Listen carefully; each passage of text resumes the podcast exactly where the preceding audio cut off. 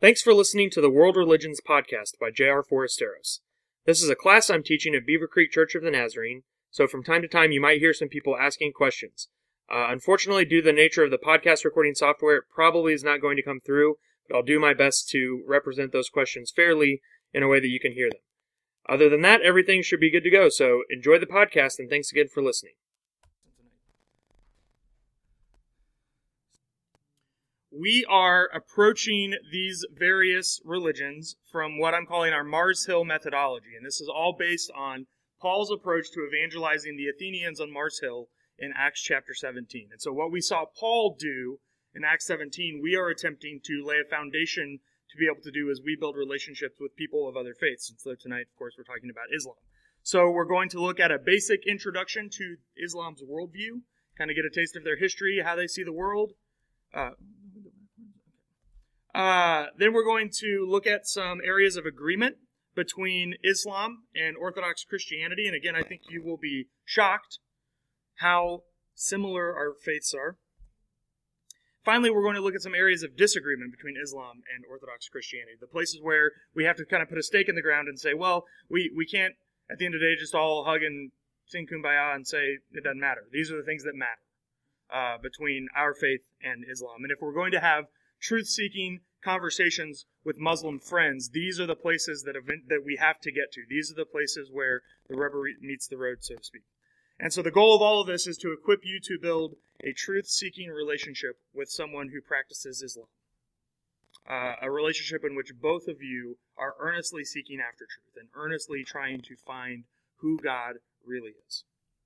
And again, we believe, because Jesus is the truth, that if we are earnestly seeking truth, then we are going to find Christ. And so we don't have to be afraid of entering into these relationships with people of other religions, because if we are seeking truth and they are seeking truth, then we're going to find Christ uh, at the end of that road. So we can do that uh, courageously. So let's talk about Islam. Here we go. Everyone ready? All right. First of all, we need to diffuse some myths about Islam. Things that if we if we hold these attitudes, if we hold these assumptions, then we're just not going to be able to build relationships with Muslim people. Uh, and they're things that are not, they're just not true uh, about every person who practices Islam everywhere. And we, we need to be able to acknowledge that and be able to move past it. So, first of all, uh, the, we're just going to go right for the jugular.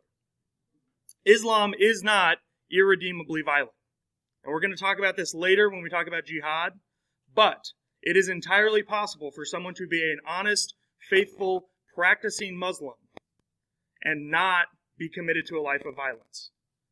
Okay? Now, I know that that runs totally counter to what we think in here. Um, but that's not that's not necessarily the truth.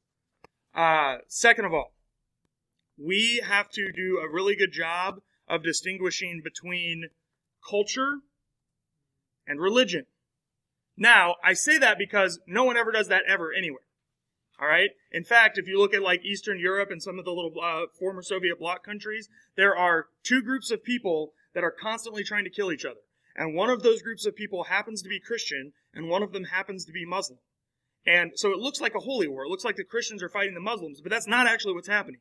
It's two different ethnic groups of people that both have for years been getting killed by the other group, and they're, they're just trying to kill each other. But it, it really actually doesn't have anything to do with their faith. That just happens to be another cultural marker.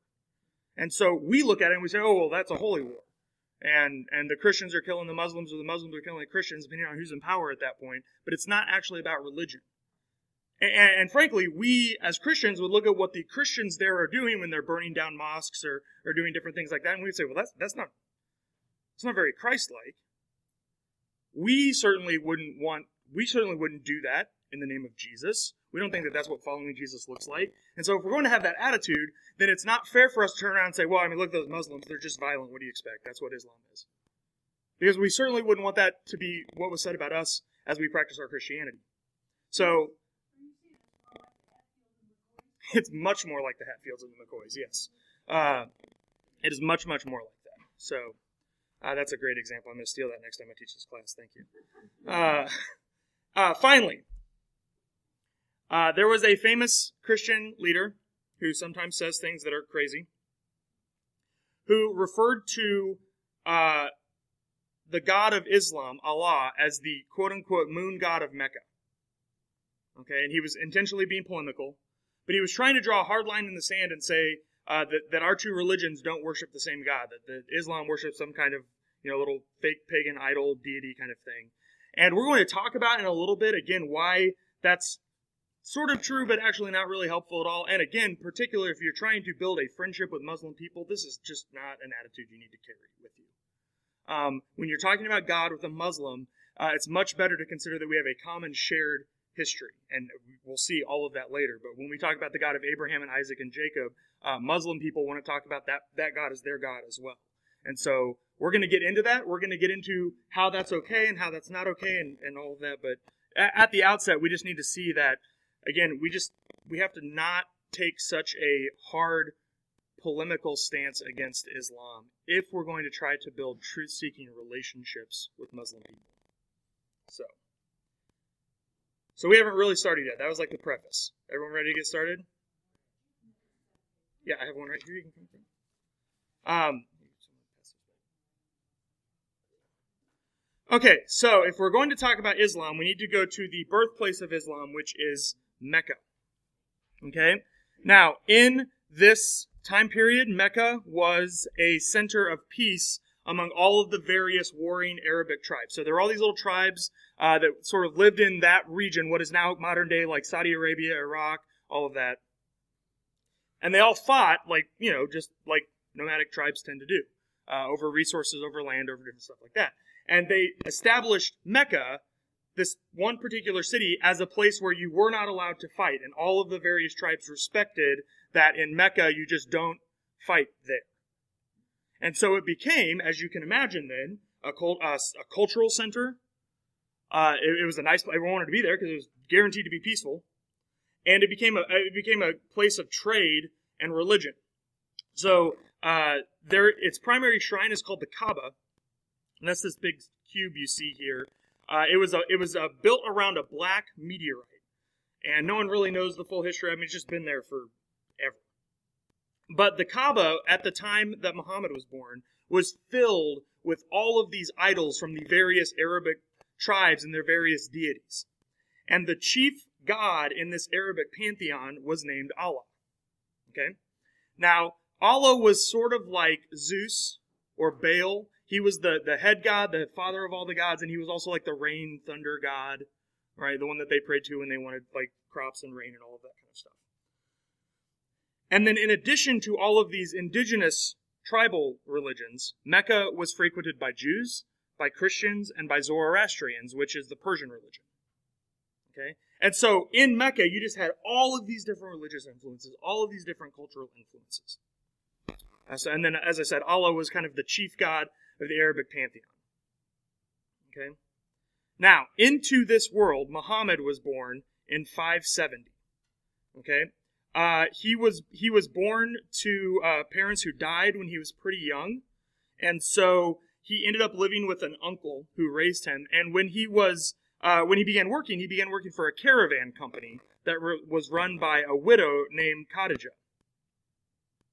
And when he was 25, he ended up marrying her, and so he he kind of married into this caravan business that operated out of Mecca. And so that caravan business put Muhammad in place to be able to be uh, interacting with tons of different people, tons of different cultures, religious influences, all that kind of stuff.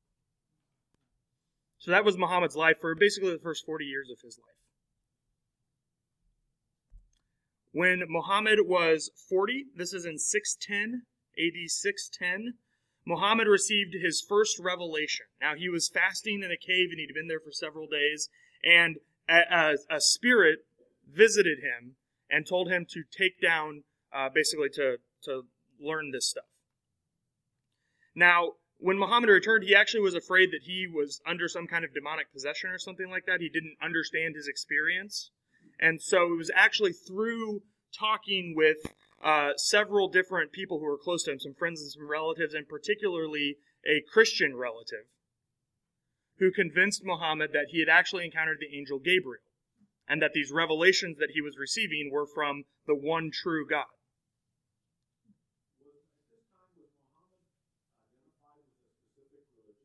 We don't know. Uh, his father's name had had Allah in it. I think it meant like servant of Allah or something like that. So probably the religion that he would have practiced would have just been this one of the the nomadic tribal religions. But we, we really don't know for sure, or at least I don't know for sure. Uh, so so eventually, under the guidance of of some of these people, Muhammad became convinced that the God of Abraham was speaking to him. And, and furthermore, that, that Allah, this person that everyone thought was just this tribal pantheon deity, was actually the one true God, the God of Abraham. So, Muhammad did what all good spiritual leaders do. That he started teaching, he started delivering these revelations that he had received, and he started building up a little following in Mecca. Now, some of the things that he taught, actually sort of the core things that he taught, started to make waves and cause trouble in Mecca, and you can imagine why. He taught monotheism. He taught that there is only one God, Allah. Uh, he taught iconoclasm, that the idols in the Kaaba are sinful, that they're, that they're an affront to God, and that you shouldn't have them. We shouldn't worship them. They shouldn't be in there. They should be taken out and destroyed. And finally, uh, he was anti-usury. He was anti-lending at exorbitant amounts of money. And this is at what actually got him in a lot of trouble because this is when he finally started disrupting the business practices of the people in Mecca. And so that was when that was when things finally they were like, all right, that's it, man. Big surprise, right? So, uh, several pe- several key persons in Muhammad's life, his wife and that uncle that had raised him, uh, died, and Muhammad began to become afraid for his life. Uh, so in uh, 619, he ended up fleeing from Mecca. He left Mecca, and he and his followers kind of hit the road.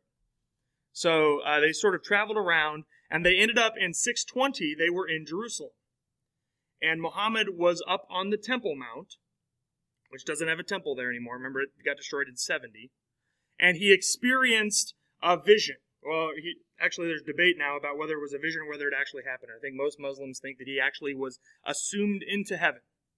Okay, so it's called the Night of Ascent, where Muhammad ascended from the Temple Mount up into heaven. And while he's in heaven, he meets Abraham, and he meets Jesus, and finally he meets Allah, God. And Allah confirms him as a prophet, and then sends Muhammad back to earth. Now, this is why the Dome of the Rock is built where it is on the Temple Mount because that marks one of the most sacred spots on the earth for Muslims because it's where Muhammad was taken into heaven and confirmed as a prophet. That's why, even though some of the Jewish people want to rebuild a temple there, uh, the Muslims are not interested in moving, right? Because this is now one of their sacred spots as well. So, in 622, uh, Muhammad ends up in the city of Yathrib. It's about 300 miles north of Mecca and there, the city, the city welcomes Islam and agrees to adopt the teachings of Islam. And so this becomes year one in the Muslim calendar. Uh, what is our 622 is their year one, and everything's ta- uh, everything's measured from this date forward. Uh, Yathrib is eventually renamed Medina, which means the city of the prophet. And so this is the, this is the beginning, really, of Islam. This is when it goes from just being kind of like a guy with a few crazy people following him to actually like an authorized religion that has a that has a place that is uh, well funded where he can teach and all of that. Uh, over the next now over the rest of Muhammad's life, he ends up he ends up getting back to Mecca and actually taking Mecca over, getting rid of all the idols in the Kaaba and, and spreading Islam. But this this is where it all started. Okay. So, any questions about the history, uh, the kind of the life of Muhammad before we move into some of the key tenets of Islam? Yeah.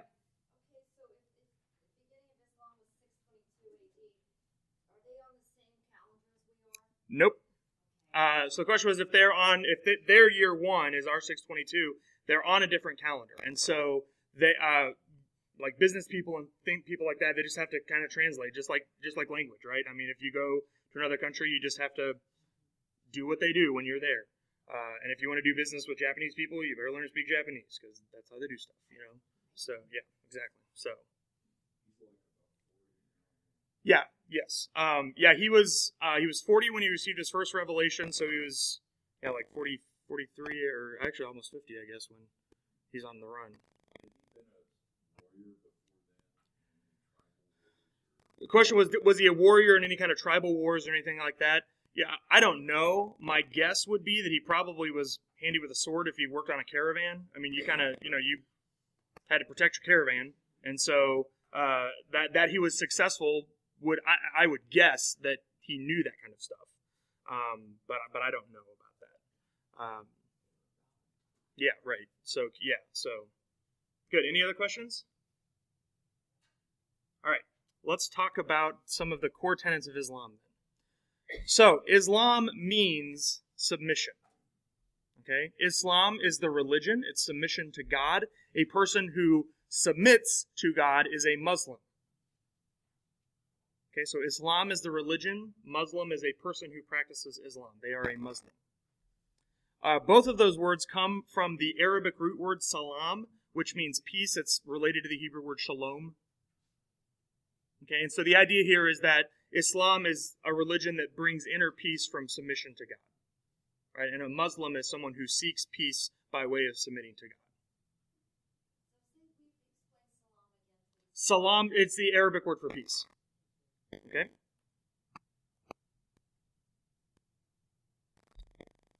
God in Islam is Allah, which Allah is not a name of God. Allah is the Arabic word God. So if we were Christians who had a church in an Arab country in Iraq or something like that, we would pray to Allah. But we the same way we say God here. When we say, Dear God, you know, help me have a good day, we'd say whatever dear is in Arabic, right? Dear Allah. Um, that's not a name. That's just the word God. Okay? In fact, in Arabic, in Islam rather, God has 99 names. Yeah, question in the back, Beth?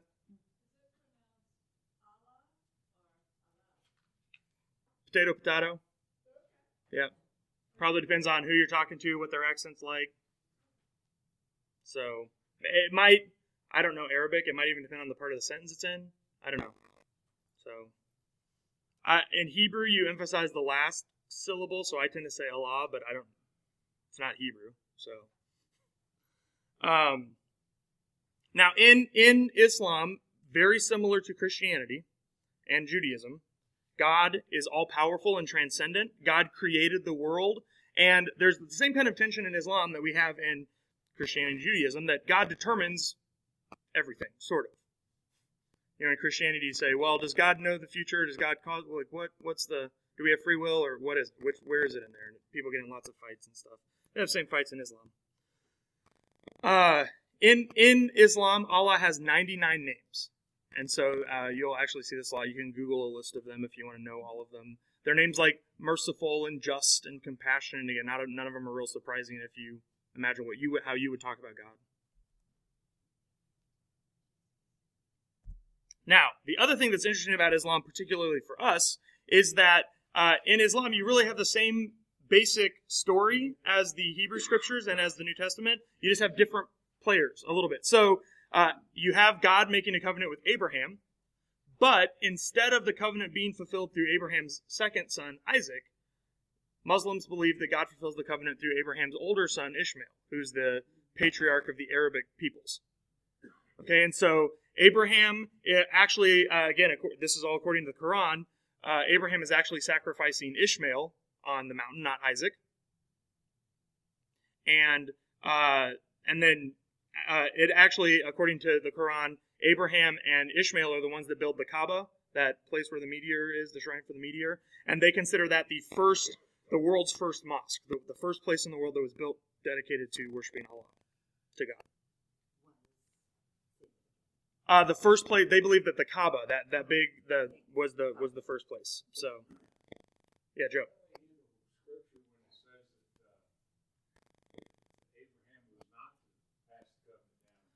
Uh, so this is a great question, and it's a question that's going to come up over and over and over again. The question is, well, wait a second. We have plenty of places in the Old Testament and the Hebrew Bible that clearly say that Isaac is the one that is the inheritor of the promise. So what do they do with that? Well, anyone want to take a guess what they do with that? Yeah, they say, well, the Quran says differently, and the Quran's the right one. So,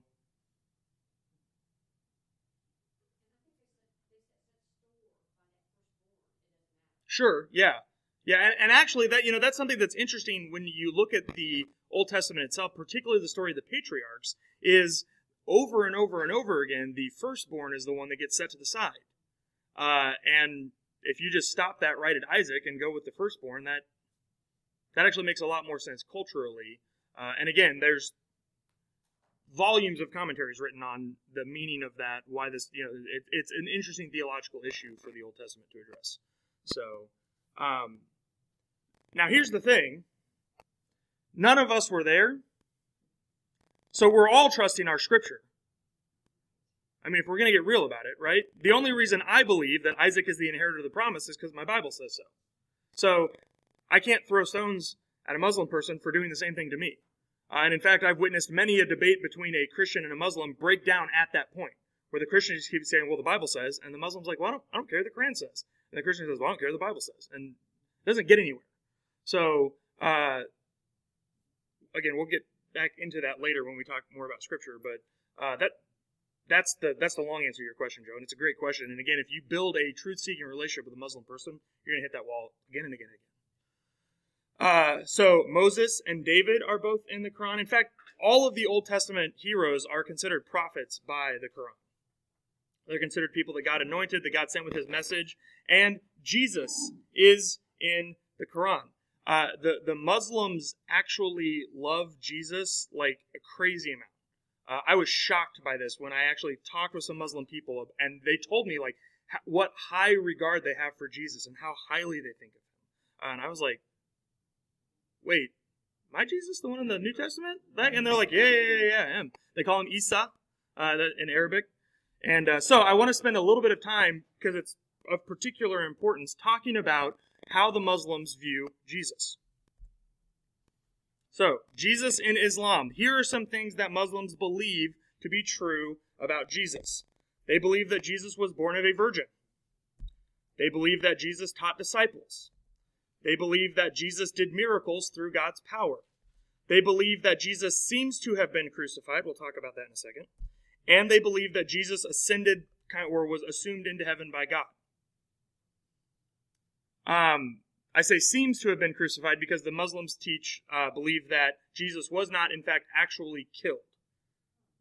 That it, uh, God made someone else look like him. Some people think Judas, and then that person was crucified in his place. So everyone thought Jesus died. But in fact, God took Jesus up into heaven because, we'll come back to in a minute why, because. Okay, it's for an important reason. Now, uh, that Jesus was assumed into heaven. And that Jesus is. So again, when Muhammad ascended into heaven, he met Jesus up there. That he was ascended, assumed into heaven. Now, here are some of the titles that the Quran gives to Jesus. They call him the son of Mary. They call him a prophet, just like Abraham, just like David, just like Moses, just like Muhammad. They call him the Word of God, and they call him the Messiah. And the reason that they call him the Messiah, and the reason that they believe that he was assumed into heaven, is because Muslims believe that Jesus is going to be coming back to bring about the kingdom of God and to defeat the Antichrist. They believe there will be a person who comes at the end of time to raise armies against Allah, and that Allah will send Jesus to battle them and usher in God's kingdom. Anyone shocked? now, I put a quote on your paper that talks about uh, it's a, a, passage from the Quran about, and I got to back up because it's on my last slide. But what the Quran also says is this: In blasphemy, indeed, are those that say that Allah is Christ the Son of Mary. Say, who then hath the least power against Allah, if His will were to destroy Christ the Son of Mary, His mother, and all, uh, everyone that is on the earth? For to Allah belongs the dominion of the heavens and the earth and all that is between. He created what he pleased, for Allah has power over all things. Okay, so right there, the Quran is also quick to say, now, Jesus is not God. Muslims believe that he was a human who, like many other humans throughout history, God chose to be a prophet. Now they think he's a pretty awesome prophet. And again, it's like he's just like right below Muhammad as far as like important people in human history, but they they believe he is only human. That he is not at all divine. Okay? So that's an important difference, and again, we'll get we'll get to that later. But when you're talking to a Muslim person, you can both talk about how much you like Jesus. That's a great place to start. Muslims will be able to quote Jesus' teachings to you. Okay? So, now let's go back into some of the uh, some of the important things that. Oh yeah, go Joe. Go ahead.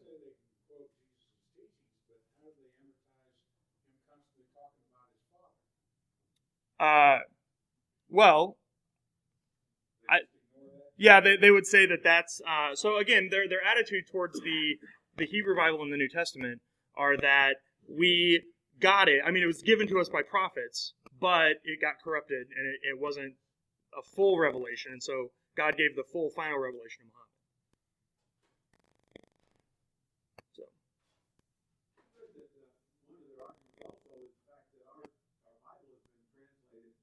Yes, that's that's something that you'll hear some people say. Mm-hmm. Right. Yeah, that's that's you'll hear that sometimes. That it's translation issues. Okay. Uh, now, last week when we talked about Judaism, we talked about the difference between orthopraxy and orthodoxy, or the difference between focusing and emphasizing practice or emphasizing belief.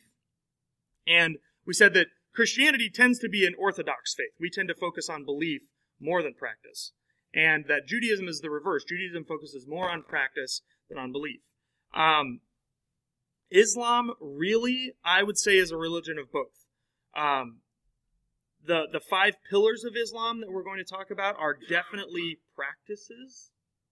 They're things that you do, but the most heinous sins in Islam are sins of belief. Um, so I, I would say if you if you're trying to choose, you know, there's uh, there's there's a couple of key core things that all Muslims must believe or they're not Muslim. But then what unites a lot of Muslims around the world is the things that they practice. Okay? Now, Muslim scriptures are the Quran. That's the, the that's their holy book. Uh, Quran means recitation, and uh, uh, like being recited. So it's it's uh, Muslim or Muhammad sat and listened to God recite the Quran and so that's that's what it. So the the Quran is the collection of the things that God told Muhammad, right? The recitations. Correct. Uh, now, Muhammad, uh, in fact, a lot of scholars think that Muhammad might have been illiterate, that he could not actually read or write, and so these teachings were preserved orally and delivered orally to his followers, and they mostly were not written down and collected until the years immediately following his death. And then after he died, his followers wrote all this stuff down, collected it all together, and then put it into what it was considered the authoritative version of the Quran. Uh, the Quran has 114 chapters. They're called surahs, and they're organized. I found this interesting. They're organized longest to shortest, which typically means that the the the, the surahs at the end of the Quran are actually the earliest ones. So they, they also go sort of like latest to earliest. So if you if you uh, I was I actually read somewhere that if someone's trying to read the Quran for the first time, they want to start at the back because that's really where the easiest ones are, the, the shortest ones.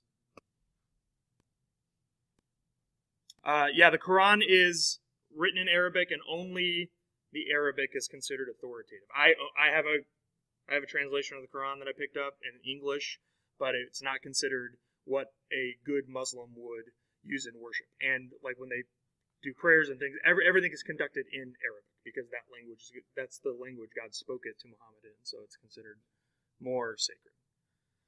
Uh, this isn't this isn't too different from the attitude that a lot of Catholics had towards the Latin, towards the Vulgate, uh, and you know when Vatican. And any of you who are old enough to remember Vatican II, that was like a huge deal for a lot of Catholic people because the Latin was, even though they didn't understand it, right? The Latin was sacred, uh, and that was it was the holy language. And why would you do something else? Um, I don't want to start any fights, but I've also heard some Christians talk that way about the King James. Okay?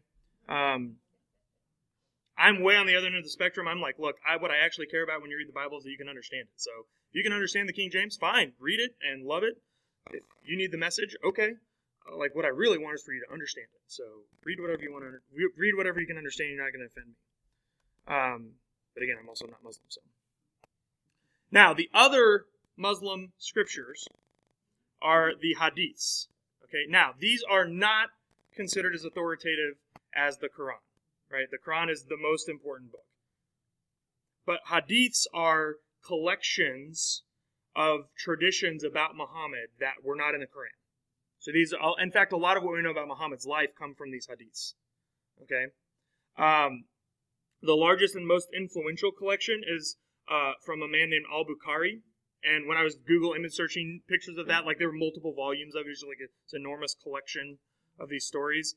And what's interesting is that a lot of these can can tend to be contradictory. And so this has given rise to a, a large scholarly attitude in Islam. Because they would have these different uh, traditions that don't match, and they would have to try to figure out how to how to hold them together.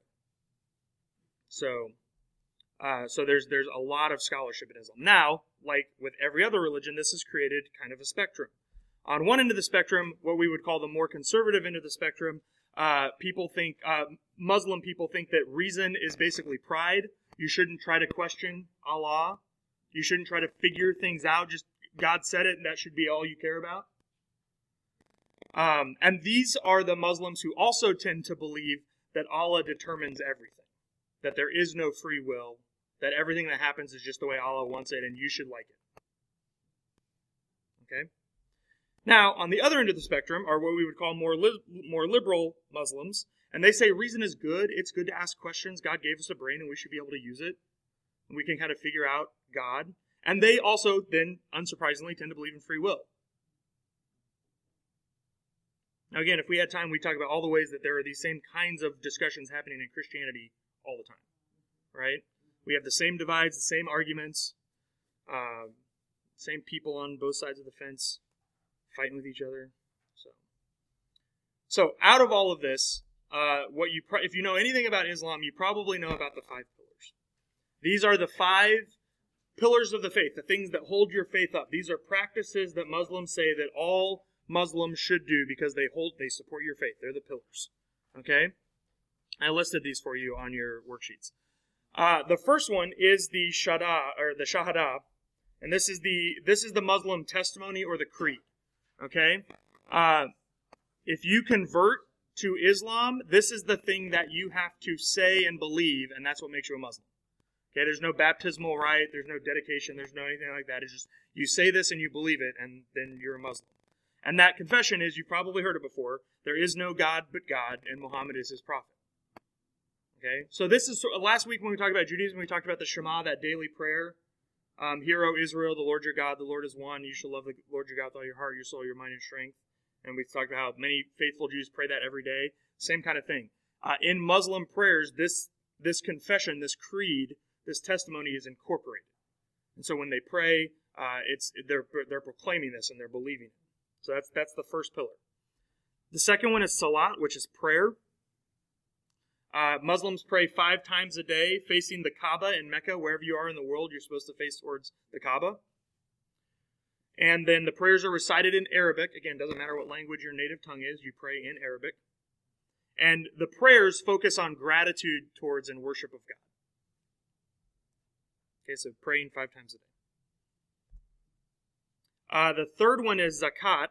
This is almsgiving. This is charity, giving to the poor. And this is another cornerstone of Islam. So some countries today actually just have this as a tax. If you live in this country and this country is Muslim, then they just tax you the two and a half percent, and that's it. It just and that that then all goes to charity, right, to helping the poor. Uh, something I found really interesting when I was doing my research is uh, if you recall last week, I mentioned that during the Middle Ages, when a lot of Jews and Christians were fleeing persecution and finding haven in Muslim countries, and all they had to do if they wanted to keep practicing their own religion was pay a, pay, pay a tax, I found out that the reason for that tax was this. Uh, they said, well, you're not a Muslim, so you're not probably going to be giving to charity, at least, like, not, you don't have to, and so we, we just tax you, because if you live here, you got to give to the poor. and thought that was kind of interesting. So, two and I, I saw some different things. I think it's I think it's actually two and a half percent of your total assets, not your income. So I don't know how you figure that, but it's everything you own, not just a little bit. So uh, the fourth pillar is uh, called Sawm, and it's fasting. So this is fasting sun up to sundown during Ramadan. Now Ramadan is the month of the Muslim calendar when when Muhammad first received his first revelation. And so you fast all through the month of Ramadan, and as the day of the first revelation approaches, you start having you start getting ready, and then you throw a huge party. So uh, there's some flexibility in this. For instance, uh, there were several Muslim athletes who competed in the Olympics this this last year, and the Olympics were held during Ramadan.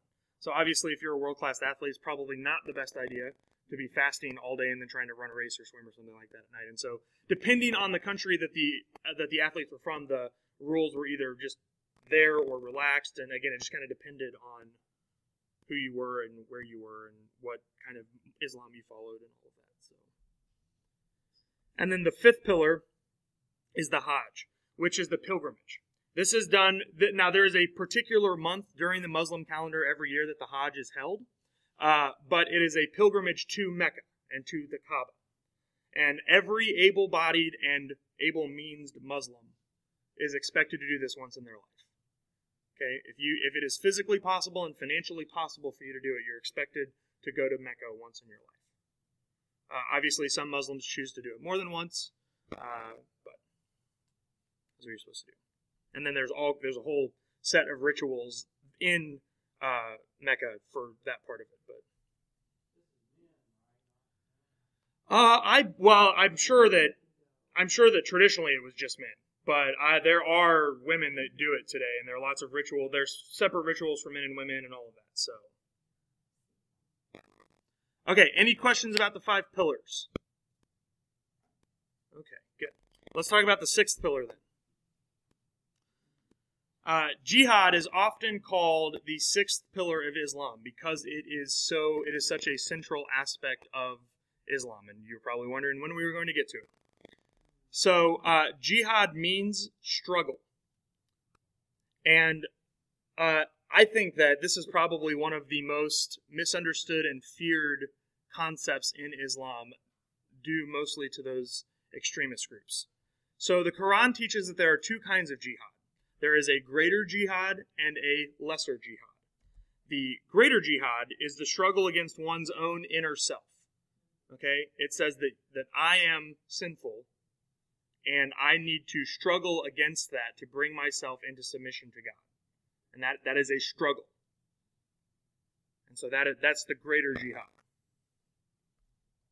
The lesser jihad is what probably most of us are familiar with, which is the attempt to bring the whole world into Islam, into submission to God. When we think of holy war, this we think of an incarnation of the lesser jihad.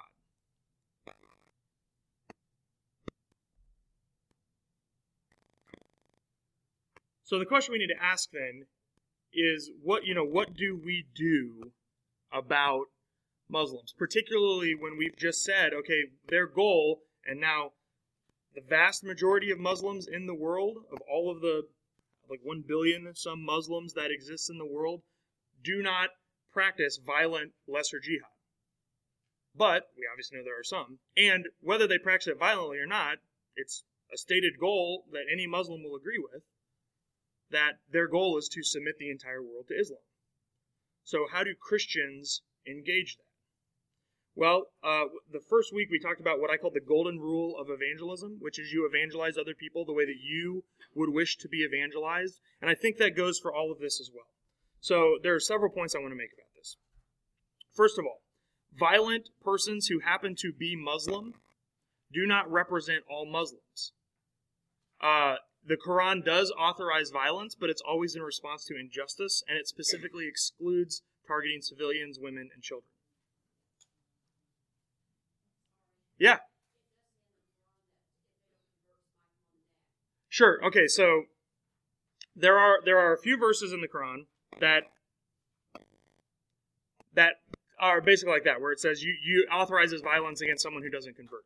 Uh, the problem with that is there are just as many verses in the Bible that say those same kinds of things. I think about the Canaanite genocides or basically anything in First Kings and stuff like that. And what you see actually in the long tradition of Muslim scholarship is most Muslim scholars, theologians, people like that, look at those verses and they, they interpret them in such ways that they pull away from just smiting infidels.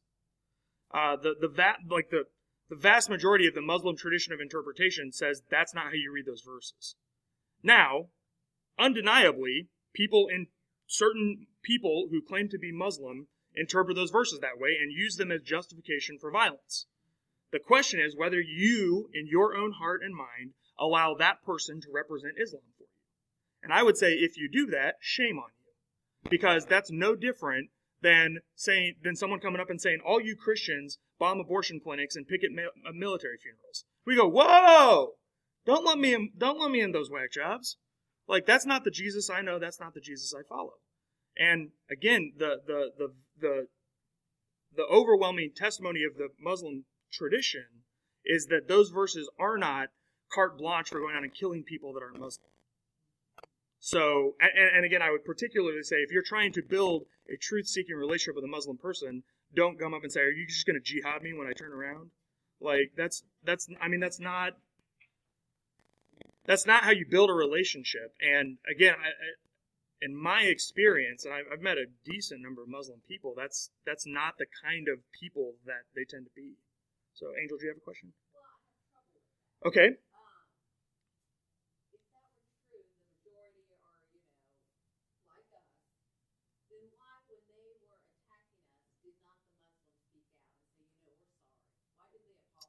They who? The, the Muslims who um, are these nice Muslims, who are these Christian huh. Muslims. Why didn't they stand out and say, you know, we're sorry, that's not us Muslims. These are, you know, these are not. I just. Sure. Okay. So, so I, I would say, I guess, again, in my experience, I did experience that. I experienced a lot of Muslim people. Oh, of course. We're going to get to the media in a little bit, but of course you didn't, because that doesn't sell. um, we're going to get to that in a little bit because that's we got we got to talk about the media, but how, how both of us are how both religions are misrepresented in the media. So yeah, yeah, I mean yeah, pick pick something in the media misrepresents it. Okay, so um, uh, now again something that's and, and something that's interesting. If you want to go all the way back to the, the roots of the faith, Muhammad actually commanded his followers not to attack Jews and Christians who were living among them, to live at peace with them. And his thought was essentially what we call today lifestyle evangelism. He was convinced that if Muslims lived in peace with Jews and Christians, that we Christians and our Jewish friends would be so convinced of the truth of Islam that we would convert voluntarily. Okay? And so Muhammad, uh, Muhammad's version of the lesser jihad, the jihad that was trying to submit the whole world to Islam, was particularly for Jews and Christians, just live at peace among them. Now, again, that doesn't mean that that's the attitude of every Muslim person everywhere. It doesn't mean it's the attitude of every person who uh, claims to follow Islam. And again, we cannot at all deny the reality that a lot of really nasty stuff has been done in the name of Islam. But I'm not going to start throwing those stones because we have way more blood on our hands as Christians. And I, I do not want someone of another faith lumping me in with all of those people. And so I, following Jesus' example in the Golden Rule, cannot do that to them. Um, now, I'm going to get you even more mad.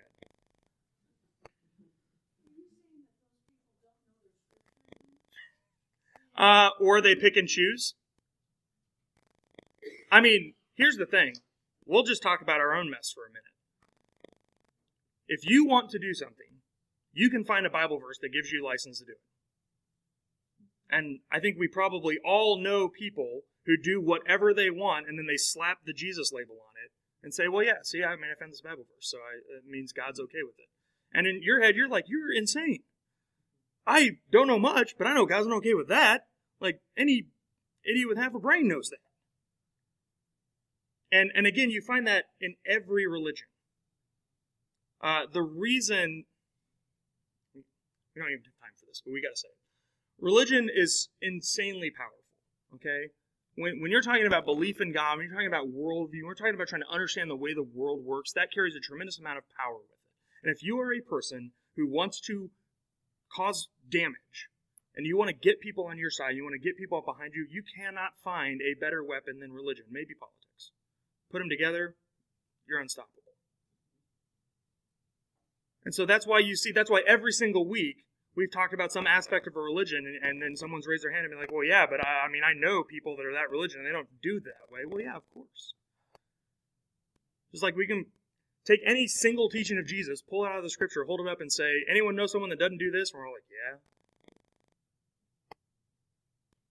So, I, again, I think I think that the question is uh, how we're going to engage people who really see the world differently than we do. You know, and are we just going to stereotype them? Are we going to make assumptions about them, or are we going to try to give them the benefit of the doubt the way we want to have the benefit of the doubt? Right? The way we don't want to get lumped in with Westboro. Or maybe you do, and then we need to talk. So, yeah, okay.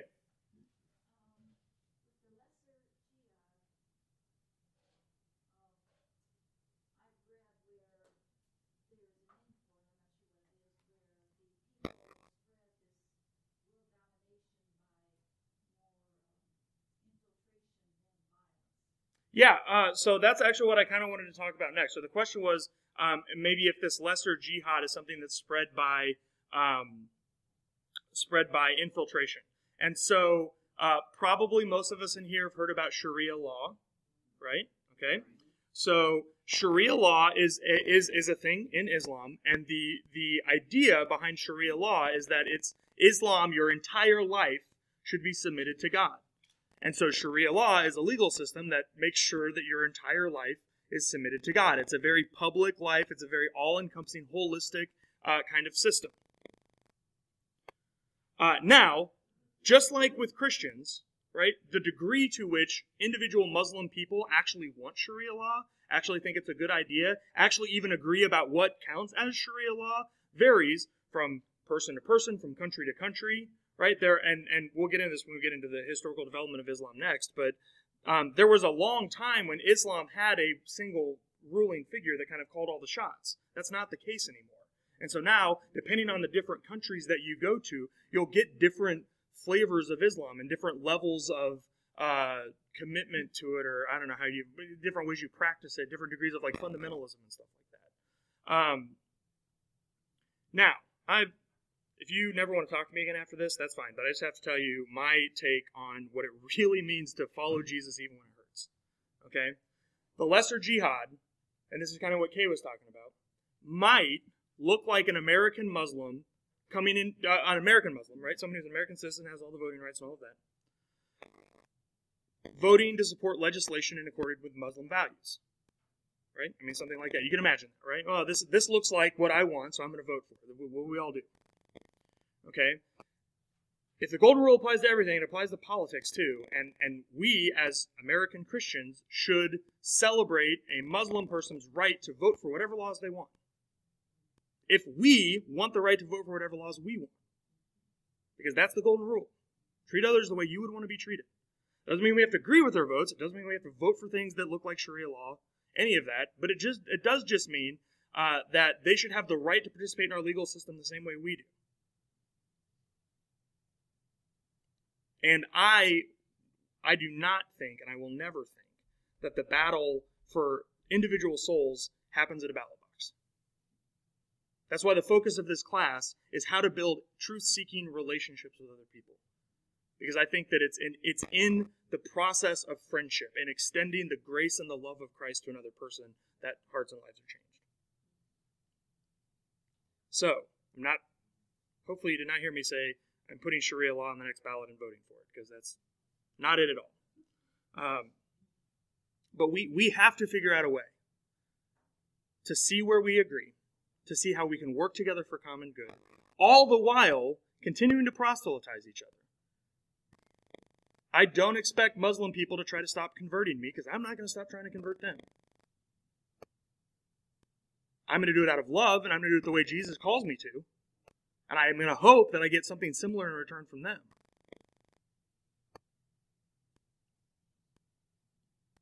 All right. Stir up the pot enough?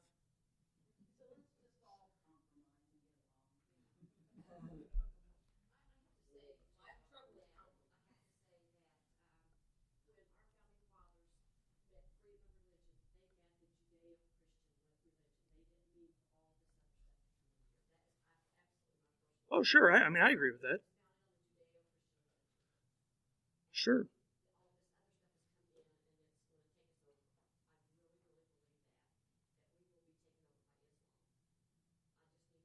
Okay. All right. Uh, I'm more concerned what Jesus thinks than the founding fathers, and i am going to leave it there because uh, we got to get going. But I, under, I understand that fear. I understand that belief. Um, but at the end of the day, that is not an excuse to not act like Jesus. And I'm not saying that you do. I am saying I've witnessed it, though. And at the end of the day, anything that pulls us away from God is sin. And if that also means the way we fight with other religions, it, it's still sin. Yeah. Okay. Okay. Uh, let's go on. Let's talk about the historical development of Islam. We may still run out of time. We got to get to the Trinity. Okay. Immediately following Muhammad's death, there was disagreement among his followers about who should be leading Islam. Okay? And so there was a short three year period where there were four different leaders, the last three of which got assassinated. Okay? This was called the Orthodox Caliphate. This was the season in which the Quran was authorized and finished. Okay? And shortly after that, Islam was taken over by Syrians. Okay? So it moved, the center of Islam moved away from Mecca towards Damascus. And so this was called the Damascus Caliphate. It lasted for about 100 years. Uh, now, this happened because the Persian Empire and the Byzantine Roman Empire were both on the decline and so it allowed Syria to conquer a lot of territory. By 710, which was again only about a 100 years after Muhammad's first revelation, they controlled basically all of North Africa and they were coming up into Spain. Okay? Now they were stopped in 732 at the Battle of Tours by Charles Martel, who's the grandfather of Charlemagne. And the Battle of Tours is what halted Muslim expansion into Europe. Okay, but Muslims remained in southern Spain until the late 1400s when Ferdinand and Isabella expelled them. Okay, now during this period, during this Damascus Caliphate, Muslim culture was heavily influenced by Rome. Okay, now after 750, the center of Islam again moved, and it moved this time to Baghdad. Okay, and this was the golden age of Islam. Okay, this period was witness to heavy Greek influence, and when you think Greek, just think, or uh, it was Persian, and so because it was Persian, it was Greek. And so while is uh, while Europe was in the Dark Ages, while we were losing our literacy, while the Roman Empire was in its slow decline in the West, Islamic culture was flourishing. It was making, massive leaps forward in science, mathematics, education. Uh, I'm sure that all of you know we do not use Roman numerals today. We use Arabic numerals. Okay? Arabs invent, uh, Muslims invented the zero and totally changed how we do math and all of that kind of stuff. Uh, and the only reason that we actually still have things like Socrates and Plato and Aristotle is because they were preserved by these Muslim empires while we were all in the Dark Ages. Okay, and then once we sort of climbed out of the Dark Ages and got into the Renaissance, it was through contact with these Muslim cultures that still had all of this stuff. And we were like, oh yeah, we have heard about that stuff. Can we read it too? Now, the Mongols conquered Baghdad in 1258, and then the center of the Islamic world moved to Egypt for a brief amount of time. But then, uh, after that, the Ottoman Empire took over. And the, the Ottoman Empire, as you can see from the timeline, ruled for a long time. Uh, the Ottoman Empire conquered Constantinople in 1453, which marked the end of the Eastern Roman Empire. And the Ottomans ruled most of the Middle East until 1921, to the end of World War I. And after they lost World War One, the Western European powers just basically carved it up, and they weren't they we weren't particularly careful how we did it. We just sort of like drew some lines on a map. And so uh, much of the conflict that's going on in the Middle East today actually goes back to that because we didn't pay any attention to ethnic groups or uh, different branches of Islam or any of that kind of stuff. And so, like in Iraq, for instance, you have two different branches of Islam that are basically 50 50, and they just fight with each other all the time. And we made Iraq. So uh, today, now today, Islam isn't led by a single person or nation, like we said. So it's practiced to a different degree and to uh, by di- in different ways depending on who and, and where you are. Okay. So let's talk about the different branches of Islam today. Uh, first of all, there is uh, Sunni Islam. Uh, Sunni is the vast majority of Muslims, like probably like 85, 90%. Okay? And the goal of Sunni Islam, at least in theory, is a public life shaped by Islam. Okay, that kind of that Sharia law that we were talking about, that idea of that, that all aspects of your life should be shaped by submission to God.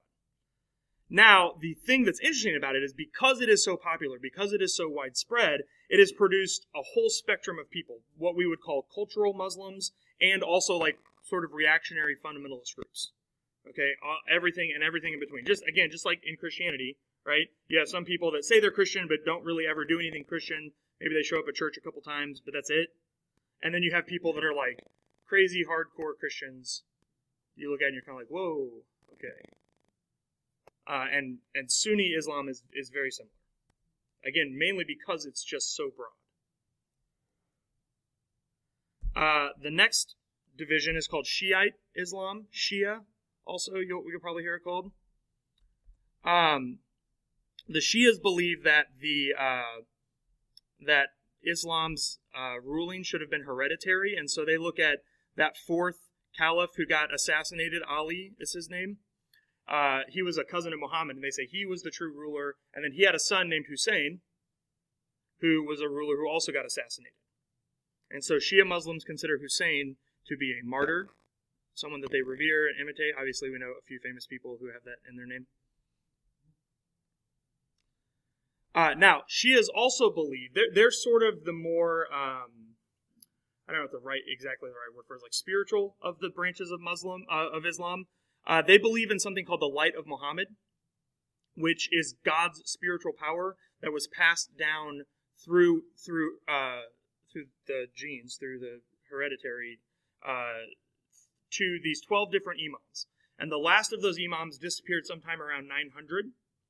And then uh, the Shia Muslims believe that he will return to guide Islam into the uh, Messianic age. Now, you have probably heard some of this before.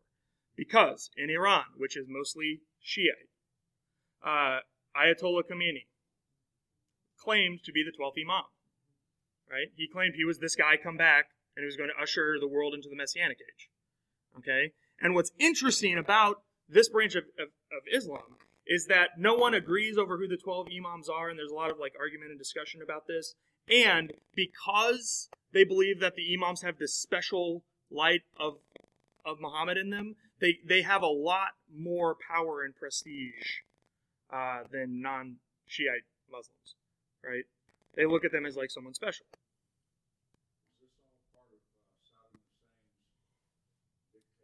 Hussein was a Shiite Muslim, and so I don't know that he did. I don't know if he ever claimed to be a imam or anything like that. But yeah, I mean that's part of the problem in Iraq is uh, is over half Shiite, which is unusual because again, most of the Muslim world is Sunni, and so but because they, because Iran and Iraq are both primarily uh, uh, Shiite, mainly because a lot of them are non-Arab, a lot of them are Persian, and so this play this this this particular branch of Islam plays to non-Arab Muslims.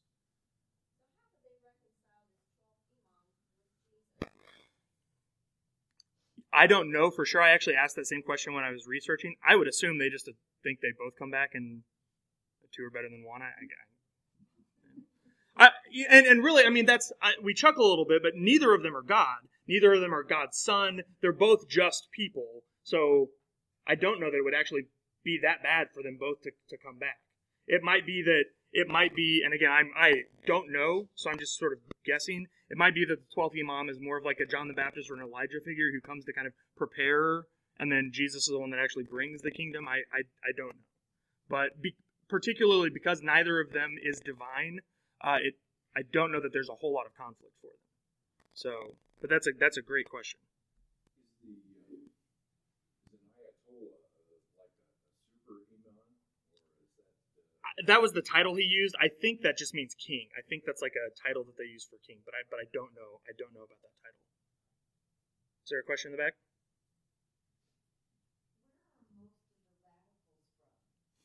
Uh, I think it depends. I mean, there are it. There are radicals in a lot of different countries. Um, uh, yeah, I, I think most of them are Sunni. Um, because most they uh, the Sunni Islam has tended to produce the more fundamentalist groups, and those are the groups that then lead then lend themselves. Yeah, I I think so. Again, I don't know for sure, but I, I believe so. I think they're Sunnis. They're Sunnis. So, um, Iran is mostly Shiite. Iraq is again just just over half Shiite, and that's why there's so many problems with the government in Iraq because you have the two different groups that are almost 50-50, close enough that they can't agree on anything.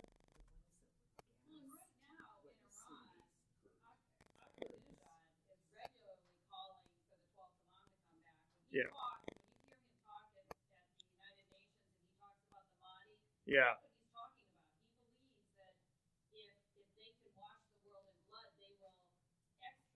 Right. Right. Right. Right. And it's everything happening in Iran right now is really, really too bad. I have a couple friends that are that are from Iran, and they still are in contact with family that are over there, and they say, you know, it's just the way that the the way that the government is controlling the people and, and all of that. It's just it's disgusting. Uh, there's really just not a better word for it. So, um, okay, the last group is the Sufi. This is the the mystical branch. If you've ever heard of whirling dervishes or anything like that, these are these are Sufi Muslims. Um, now, this came out of an interaction with Christian monastics, and so they, they they again have like a mystical bent. And there are a lot of other Muslims in the other two branches of Islam that are just not really sure what to do with the Sufis, uh, because of the language they use. They use very intimate language with Allah. Um, they talk about being uh, being united with Allah, which sounds like heresy because you're saying you're you're one with God and things like that. Um, so so there th- this is a this is a, a a branch of Islam that makes the other branches very uncomfortable, uh, and it's it's a pretty small branch. So okay, we gotta we gotta burn through this because I will not leave without talking about the Trinity. Um, other Muslim practices: eating halal that is very similar to eating kosher. Uh, halal first refers to foods that are allowed. Haram is foods that are forbidden. Okay. Um, there's also just like uh, kind of what got Muhammad in trouble in the first place: prohibitions against usury and gambling. Oh, also, sorry, in haram, alcohol is also considered haram, so Muslims don't drink. Uh, Muslims also practice circumcision, again, very similar to the Jewish people. Uh, something you've also probably heard, particularly because it's caused some waves lately, is that there's a prohibition in Islam against making images. So you're not supposed to make a picture of God. You're not supposed to make pictures of the Prophet uh, Muhammad or stuff like that. So a lot of times when you see Muslim art, you'll see it's it's it's like letters and numbers, and it's just like abstract designs and things like that. There are a few ex- exceptions to this, but again, you've heard this starting fights before. Uh, the TV show South Park got in a big hubbub because they wanted to have Muhammad as a character on their show, and you can't do that. Uh, you can't make an image of Muhammad. It actually had nothing to do with it being on South Park. It was because of an image of Muhammad, and so uh, they actually didn't get to make that episode and all kinds of stuff. So, um, and then the other thing is uh, marriage and gender roles tend to be more conservative. They tend to be more complementarian. Though again, this is this is something that's that tends to be more cultural, and so uh, it it actually what what a woman does or does not do in Islam really is going to depend on where you are and what culture they're in. And this this is probably one of the and this is probably isn't surprising anyone, but this is one of the places that Islam is really trying to figure out who it is right now, uh, and what what thing what teachings in the Quran they hold on to, and what what things they kind of modernize. And so where this really comes down to it is particularly with the role of women and uh, the hijab or the burqa. So, you know, Muslim women are supposed to wear headscarves, head coverings, and just a couple of stories that demonstrate, I think, how complicated this issue is. Yeah. Uh, well, that come. It's actually similar. If you remember last week we talked about Orthodox Judaism, that Orthodox women went out and they had either wigs or they kept their hair covered. In a lot of ancient uh, Middle Eastern cultures, uh, women's hair was considered seductive, and so it was only to be seen by either your husband or someone in your immediate family that you were not going to be having sexual uh, congress with. And so that it's it became kind of a tradition, and it sort of stayed in in both Orthodox Judaism and a lot of Islam. Now, when I was in Egypt, which is 95% Muslim, uh, it, Muslim Islam is the dominant religion. There's there's no like it, it's Islam everywhere you go. There's 500 giant mosques on every corner. I mean, it's it's it's a Muslim country. I saw women in like a t-shirt and jeans, not wearing any head covering at all. I saw women in headscarves. I saw women in the full burqas, and and it just it was kind of like what whatever whatever you want to do. Yeah, that's that's your thing. Uh, in I was walking down a, a street similar to like a like like Fifth Avenue in New York, lots of shops and stuff like that in Cairo, and in the same window of the same shop on two mannequins next to each other was a full burqa with like a, a like a mesh over the eyes, and then like a frankly really scandalous clubbing outfit that you'd see on a girl in a club in America. And they were on mannequins right next to each other. And I was like, really?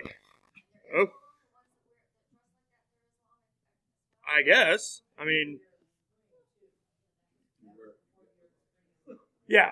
Yeah, but but my, again, my point is like when when Islam is the dominant culture, it was it was just sort of whatever whatever whatever like you said whatever floats your boat. Now, when I was in Jerusalem, which is part Muslim, part Jewish, and part Christian, and they all fight with each other.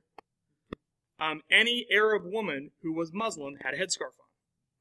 Because if you were an Arab woman and you were not Muslim, or if you were an Arab woman and you were not Muslim, you were Christian, you didn't wear a headscarf. And so there, it actually didn't matter what your feelings were about headscarves. You wore it as a cultural marker. You wore it so that everyone would know whose side you were on. Okay? And so again, that's what I'm saying. The, the, the the line between culture and religion often gets blurred. And, and you just have to be really careful when you're when you're approaching these relationships on sussing that out, right, and figuring out what's what and how you do what you do. Um, when Islam began, it was actually very progressive for women. A lot of the rules that Muhammad passed were for their day, very uh, liberating. He allowed women to own property. He allowed, he actually I, I don't know if he invented alimony, but he was he was one of the first people to say that if a woman, if a man divorced a woman, he had to pay her, so just not like abandon her, uh, some stuff like that. So uh, all I'm saying, I guess, again, just know that this whole discussion about gender and Islam it's very very complex, and I thought it would be fun to show this cartoon because I think it say, speak, speaks to it very well. The American woman says, "Everything covered but her eyes. What a cruel male-dominated culture." And then the Muslim woman says, Nothing covered but her eyes. What a cruel male dominated culture. So it kind of depends on what side of the fence you're on. Now, uh, in the very brief time we have left, I want to talk about building some bridges to Islam. Uh, first of all, we worship the same God, at least historically speaking. There is a lot in common about the nature of God. There's some big important things that are not the same, which we're going to get to in a second. But talking about who God is is can be a good place to start. Second of all, we both value a relationship with God. You can talk to a Muslim person about their relationship with God. Uh, both of us love Jesus. Again, I was shocked to be able to talk with Muslim people about how much Muslim people revere Jesus, how much they respect him, how much they like his teachings. If you're looking for a good place to start a conversation with a Muslim, you do a lot worse than talking about Jesus. And it's a really, really good place to start. Both of us value family and tradition. Very, very important. And we both value spiritual practices. Again, things like prayer and stuff like that. Okay, now, let's talk about where we disagree. I want to get those written down. I want to give you enough time. Okay. Many Muslims think that Christians are actually polytheists in disguise. Okay? In Islam, confessing any God but God is the worst heresy. It's the only unpardonable sin. Okay? Now, this is the divisive issue for Christians and Muslims. is the true nature of God. To Muslim theologians, the doctrine of the Trinity seems like polytheism dressed up as monotheism. Okay? Muslims teach there is only one God, that no one is like God, and that no one is on God's level. Okay? It's so, so, so important in Islam that you put God on the highest pedestal you can imagine and then higher than that. And there's nothing else that can even come close. So, when Christians say that Jesus is God, that's a huge problem for Muslim people. And they say, well, okay, so you basically just have three gods then, right? But Christians actually, we agree with Muslims on this point. We say that to put anyone else on God's level, that is heresy. To make anything else besides God, God, that is idolatry. So the question that we have to ask is, how can we say that and say that Jesus is God? Right? That is the sticking point. It's the nature of Jesus. So that's what we have to talk about. And to do that, we need the help of the Christian creeds. Absolutely. Absolutely. Yes. And and what's interesting, there's a book that I gave you on the very last page of your handout before the Athanasian Creed that's back there, which we'll get to in a second. I gave you a book by my favorite living Christian theologian. Uh, his name's Miroslav Volf. He is Serbian. He grew up in a in a country where Muslims and Christians fought all the time. And so his question, it's all the book is called Allah, a Christian response. And so he goes through and talks about uh, where Christians and Muslims agree about God and where they disagree. And he actually sat down with leading living Muslim scholars to talk about this stuff. And then he talks about their conversations in the book. And uh, this is the sticking point. This is it's it's a, it's an incredible book. So the difference here, and we're going to try to understand the Trinity in like five minutes. So we're going to do the best we can. There is a difference in the Christian tradition between making and begetting. Okay? And in the, in the Nicene Creed, we actually even say that. We say that Jesus is begotten, not made of the Father. Okay? Now, the difference is this when you make something, you're making something that's different from you. Any of you, any of you ever done any woodworking, scrapbooking, any any any kind of craft? Even if you made a bean art picture in preschool, okay? If you have made something, you know you're not making something that is like you, right? You're making something that is different from you. And so, th- what this is where Muslims get hung up. They say, "No, look, God creates. God doesn't have children." We say, "Well, actually, we do agree with that. We think that God makes, and we don't think that God has any biological children." Right? We we don't think. Uh, maybe you don't know this. I'm telling you this. We do not think that Jesus is God's biological child. Okay, that when when we talk about Jesus' sonship, that is not what we mean. Uh, what we are talking about in there is the, is the process of begetting, which is making something that is of the same substance of you. And if you do any kind of research on Christian Trinitarian theology, you will see that word over and over and over. Same substance, same substance, same substance. We believe that this father son language is not literal. Again, Jesus is not literally God's biological kid. There wasn't a point when God was up in heaven and was bored and decided, you know what I need? I, I need a kid. I'm going to make one. Okay? Th- now that is the picture that Muslims have of Christian theology, right? That that that that Jesus is God's biological child, or that, that maybe even not biological, but that God created a son, and then and then we think that He's God also. We put Him on the same level, so that there's two gods.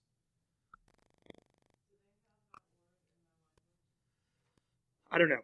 That's a good question. And well, I, what I will say is in that book that I mentioned earlier, uh, when when the Christian theologian was actually talking with the Muslim theologians, and he got he actually got them to understand the difference here, and they actually were able to say, "Oh, well, what you believe about the Trinity does not contradict Muslim theology."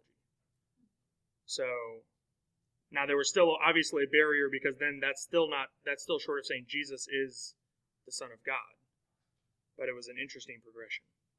Now, um, Christians affirm that all three persons of the Trinity are co-equal, that we that they are co-eternal, that no one of them is superior to any of the others, that there's no hierarchy, and most importantly that they are one God, they are one substance.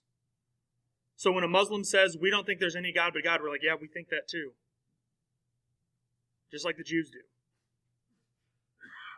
And when they say, we don't think that God has any kids, we're like, yep, we don't think so either.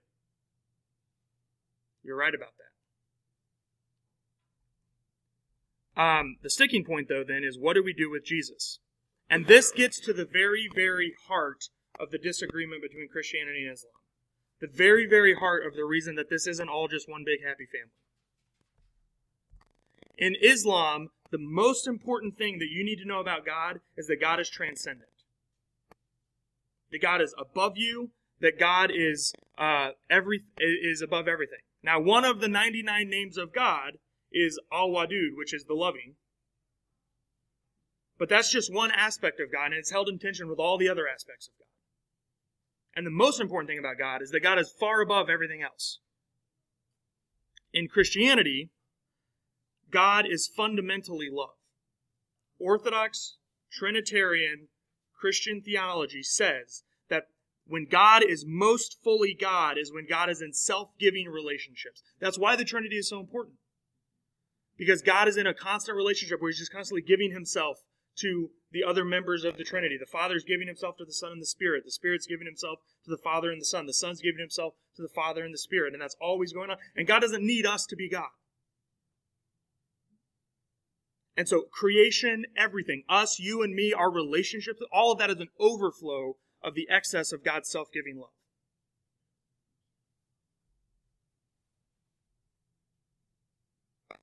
And so you can see where this is going. The reason that the Trinity matters is because the Trinity helps us understand the incarnation. The fact that Jesus is God in the flesh. That God gave of himself. He emptied himself and took the form of one of us. Uh, that, by the way, that's a picture of a Persian Madonna and Jesus. Okay. That this is what distinguishes us both from the Jewish and the Muslim faiths, because we believe that God came to rescue us. That we are insufficient in and of ourselves to reach God. And so God did not stay distant. God did not stay aloof. God did not stay far away. God came to us when we could not go to God. And that is hugely different. That's why it's cool that Muslims believe all of those things about Jesus, but it doesn't go far enough. It's like it's really cool, and it's great to begin building conversational bridges, begin building relationships. But at the end of the day, it matters that God is most basically love, not transcendent. It matters that God actually became one of us, didn't just give us some scriptures and say, figure it out. Hope you get it right. It matters. And this is the sticking point between Christians and Muslims. Uh, when I was when I was talking with uh, my Muslim friend about all this kind of stuff, and we were we were having a great time and connecting about all kinds of stuff, and then he said, "But of course, you know, God doesn't have a son." And I was like, "Well, uh, of course, I believe Jesus is God's son." And he was like, hmm. "Yep, that's it. That's that's where that's where the rubber meets the road, so to speak." And this is what shapes everything that comes after. This is why this is why we say that we need to be like Jesus. Because when we be like Jesus, we are being most fully like God. We are being what we were created to be. Okay, very quickly. Um, where we disagree. Is God Trinity? Is Jesus God? These are not minor questions. These are not simply intellectual assent. These shape our this shape these shape everything that come after this. So until these questions are resolved, uh, we're, we can't agree. Uh, obviously, we have different views of the Bible. We hold it as authoritative. They hold it as good, but not as good as the Quran. And that means that our sacred histories diverge, which we already mentioned earlier, right? There are places where we say, well, but the Bible says, and they say, oh, yeah, but the Quran says. And we say, yeah, but the Bible says. We just need to know that that's going to happen. Uh, this is an interesting one. I thought Islam is less social, and what I mean by that is that like we we come here and do things like this and like go to church and sing together and worship and all of that. But Muslim worship is actually for the most part pretty private. Uh, even when you go to the mosque, you're kind of just like you're praying with other people, but like they don't sing at the mosque. Uh, they they go and they recite prayers and then they listen to a sermon and that's it. So it's it's it has less of that like connected social element. I mean, they still like eat together and things like that, but it's I don't know. It's uh, the practices are less social. The practices are more individual. Uh, and then the last one that I think is a really big difference is the assurance of salvation. Um, at the end of the day, a Muslim person does what they think God wants them to. They submit themselves to God, and then they hope that God forgives them. But there, there isn't any final assurance of that. They don't have any way of knowing until the last day. And in the Christian tradition, it's very clear that if you call in the name of Jesus, that you are saved. And that that, that is where you find immediate forgiveness of sin, pardon for everything you've done. That, re, that all it takes is repentance. And that's it. And so that that's a big, big, big difference. Uh, and, and again, it can be a really good place to begin a conversation. So, yeah, Mike.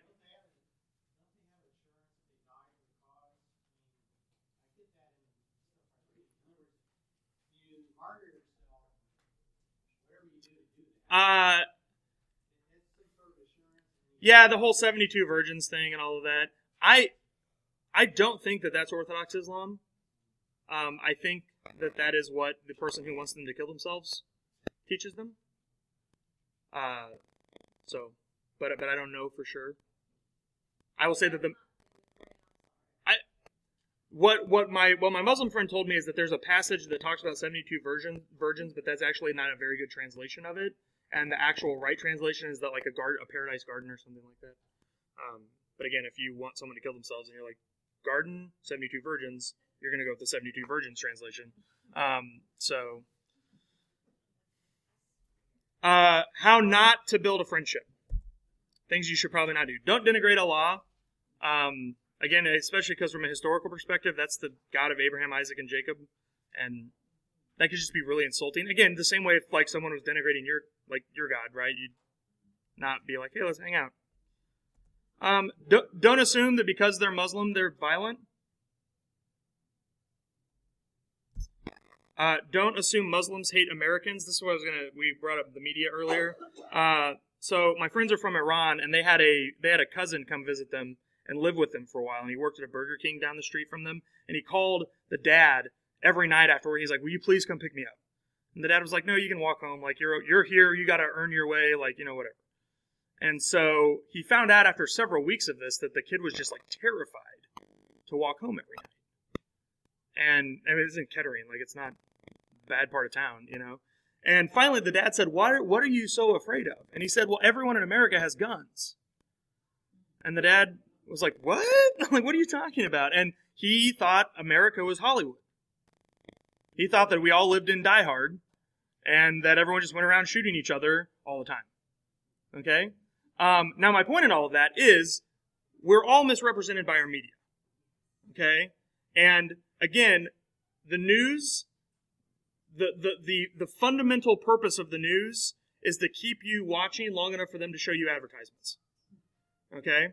So just remember that. Um, remember that what you see is always going through a filter. And, it, and, and particularly if you're watching media of some kind, whether that's a Hollywood movie or the news or whatever, its its primary purpose is to get money from you uh, in some some form or fashion. Uh, and that's maybe real cynical of me, but I haven't seen a lot to uh, to dissuade me from that. So just uh, again, the Muslim people I've talked to, most of them most of them wish that there was not so much hatred between America and the rest of, of the world. So and then finally, don't confuse culture and religion.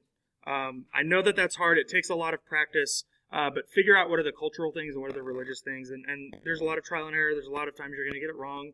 Um, you'll just figure it out. So, all right, I've again kept you late. I almost got through everything I was wanting to. Uh, if you want to stick around and talk, I we didn't really get a lot of chance to ask questions or to, to dialogue back and forth, so I'm going to stick around for a little bit. Happy to talk to you more about this. But uh, next week we have Ash Wednesday, so I hope you come back for that and then the week after that we're doing Mormonism. So uh, yeah, we're in for a good time. So thank you all very much. I appreciate your time, and uh, we'll see you all next week for Ash Wednesday.